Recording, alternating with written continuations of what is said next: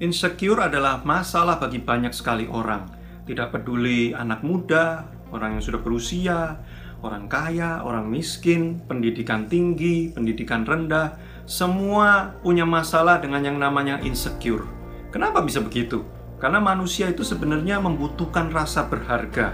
Sehingga ketika orang lain mulai menilai, menilai penampilan, menilai kekayaan, menilai kemampuan, menilai apa yang kita miliki, kita menjadi insecure, kita merasa jangan-jangan penilaian mereka itu buruk tentang kita.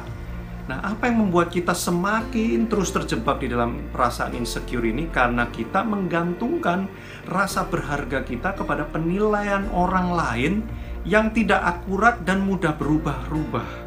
Kalau kita lihat Yesus, justru sebaliknya, dia mendatangi orang-orang yang merasa insecure, pelacur, uh, orang miskin, sakit kusta, orang cebol, ya, orang-orang yang dinilai tidak berharga oleh masyarakat, justru Yesus datang kepada mereka untuk menunjukkan bahwa kamu tidak perlu merasa insecure karena kamu berharga bukan dari apa yang kamu tampilkan dan bukan dari apa yang kamu bisa lakukan.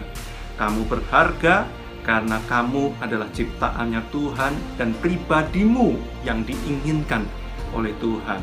Yesus ingin mencoba memberikan message itu kepada kita semua supaya kita tidak lagi merasa insecure.